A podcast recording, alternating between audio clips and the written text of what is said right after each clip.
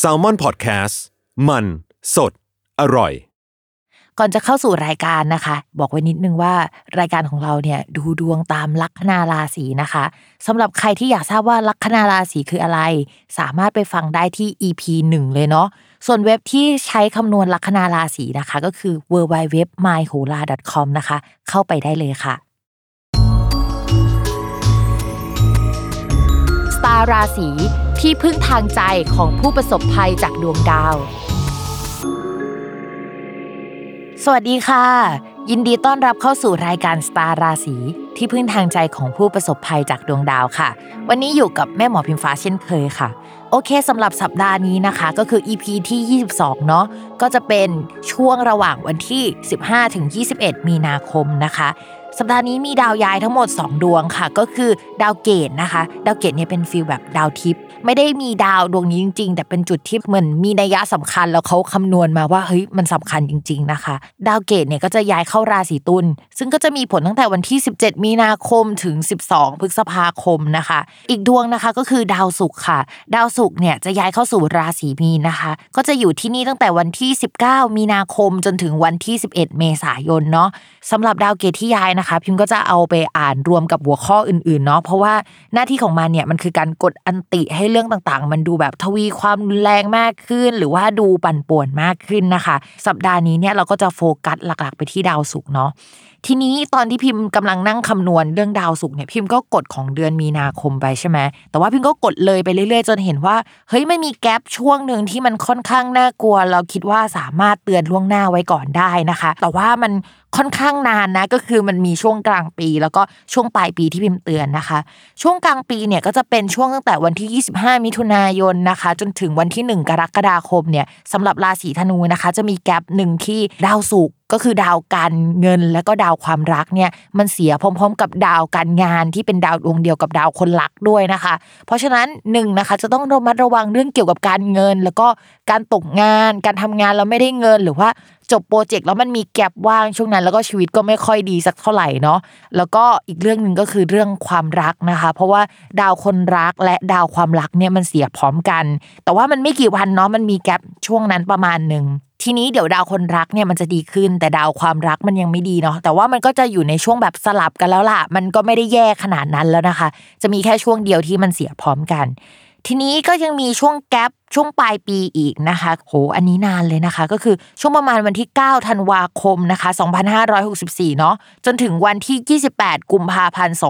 2565 นะคะ มันจะเป็นช่วงที่ดาวศุกร์เนี่ยเดินวิปริตข้ามราศีเดินวิปริตก็คล้ายๆดาวพุธอะค่ะอยู่ๆการพูดการสื่อสารหรือว่าทุกอย่างรวนไปหมดเลย แต่อันนี้เนี่ยจะไปเกี่ยวข้องกับการเงิน แล้วก็เกี่ยวข้องกับความรักเนาะคือจะโดนกันทุกราศีแหละ แต่ว่าถ้าเป็นเรื่องการเงินหรืออะไรที่มันวางแผนได้เนี่ยมันจะมีทั้งหมด 4 ราศีด้วยกันนะคะ ที่ได้รับอิทธิพลเนี่ยคือมันเกือบ 3 เดือนเลยเนาะเพราะฉะนั้นพิมเตือนล่วงหน้าว่าให้เก็บเงินล่วงหน้านะคะ ไว้ใช้ในช่วงนั้นเผื่อฉุกเฉินเผื่ออะไรเนาะโดยจะมีทั้งหมด 4 ลัคนาราศีนะคะ ก็คือลัคนาราศีเมษลัคนาราศีกรกฎลัคนาราศีกัน แล้วก็ลัคนาราศีธนูนะคะ เพราะฉะนั้นเนี่ยอาจจะต้องเตรียมตัวเนาะคิดว่าเตือนประมาณ 9 เดือนเนี่ยน่าจะมีเวลามากพอที่เราจะได้เตรียมตัวเตรียมเงินนะคะ ไว้ support ชีวิตในช่วงนั้นค่ะ โอเค ดูล่วงหน้ากันไปแล้วเนาะเรามาเข้าเรื่องของสัปดาห์นี้กันค่ะ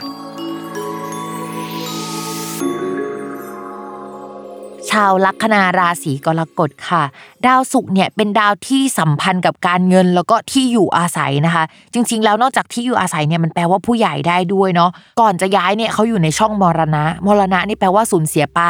จ่ายไป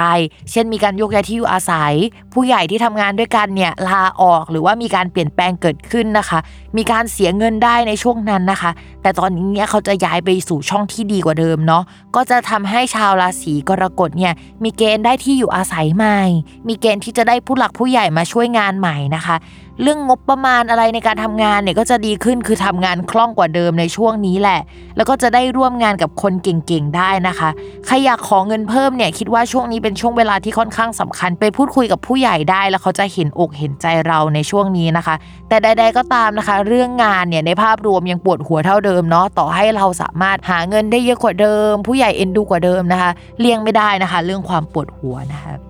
ส่วนเรื่องอื่นๆที่ไม่ใช่ part ของผู้ใหญ่เนี่ยในเรื่องงานเนี่ยมันก็จะมีประมาณว่ามันอาจจะมีการปรับปรุงเปลี่ยนแปลงเรื่องของสถานที่ที่อยู่ในเชิงแบบว่ามูเตลูนิดนึง เช่น เพื่อนที่ร่วมงานด้วยเนี่ยเริ่มแบบนับถือสิ่งศักดิ์สิทธิ์ขึ้นมา แล้วก็แบบอยู่ๆก็ตั้งหิ้งพระอะไรอย่างนี้ได้นะคะ หรือว่าแบบมีการทำบุญของบริษัทเกิดขึ้นหลังจากเกิดความวุ่นวายในบริษัทแล้วในช่วงนี้ก็จะเป็นลักษณะแบบนั้นเนาะไม่ก็จะมีแบบว่าชาวต่างชาติ หรือว่าคนจากต่างประเทศเนี่ยเข้ามาดูงาน เข้ามาเยี่ยมชมงานได้ในช่วงนี้นะคะ ก็จะเป็นเรื่องแบบอื่นๆมากกว่า ส่วนเรื่องงานโดยตรงก็บอกแล้วว่า มันยังคงปวดหัวเช่นเดิมอย่างที่ผ่านๆมานะคะ เพราะว่าได้รับอิทธิพลจากดาวอังคารกับราหูมาเจอกัน ส่วนเรื่องการเงินของชาวลัคนาราศีกรกฎเนี่ย ช่วงนี้จะเริ่มดีกว่าเดิมแล้วล่ะ หายใจหายคอโล่งขึ้นเก่าๆเนาะ ก็แสดงความยินดีด้วยนะคะ หลังจากที่อึดอัดมาเป็นเวลานาน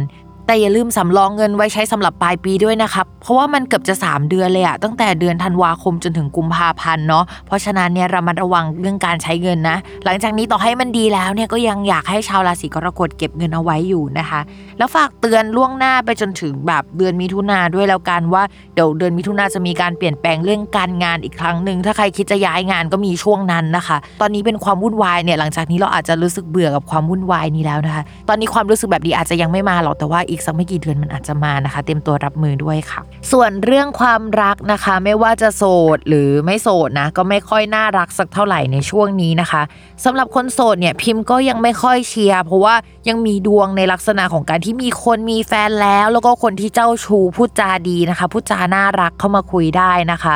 ก็คุยไปแบบงานๆแบบเป็นเพื่อนดีกว่า แต่ว่าไม่อยากให้แบบลงลึกถึงความรู้สึกอะไรเนาะส่วนคนมีแฟนแล้วนะคะ บรรยากาศดีกว่าช่วงก่อนได้นะคะ แต่เอาจริง ๆ คือ ชาวราศีกรกฎเนี่ยถ้าไม่มีเจ้านายสองคนในช่วงที่ผ่านมานะคะ ก็มีโอกาสที่จะมีแฟนหรือว่าคนคุยสองคนได้นะคะ แล้วก็หล่อเลี้ยงกันแบบนี้มาสักพักหนึ่งต้องระมัดระวังว่าถ้าเรามีคนคุยสองคนจริง ๆ นะ มันจะมีคนนึงเนี่ยออกจากเราไปในช่วงหลังจากนี้ หรือว่าเขามีการเปลี่ยนแปลงเกิดขึ้นในชีวิตของเขาแหละ ก็คือหลังจากดาวพฤหัสย้ายในช่วงวันที่ 28 มีนาคมเนาะก็อาจจะทำใจไว้นิดนึง หรือว่าเตรียมตัวเตรียมใจไว้นิดนึงนะคะ ส่วนคนอื่นๆที่มาฟังดวงเพราะว่าแฟนเป็นชาวราศีกรกฎไม่ต้องตกใจไปนะคะ คือมันแปลได้หลายแบบ มันแปลว่ามีโอกาสที่จะแบบต้องทำงานกับผู้ใหญ่สองคนในเวลาเดียวกันก็ได้นะคะ ไม่ต้องแปลว่าแบบแฟนมีกิ๊กก็ได้นะคะ ไม่ต้องกังวลค่ะ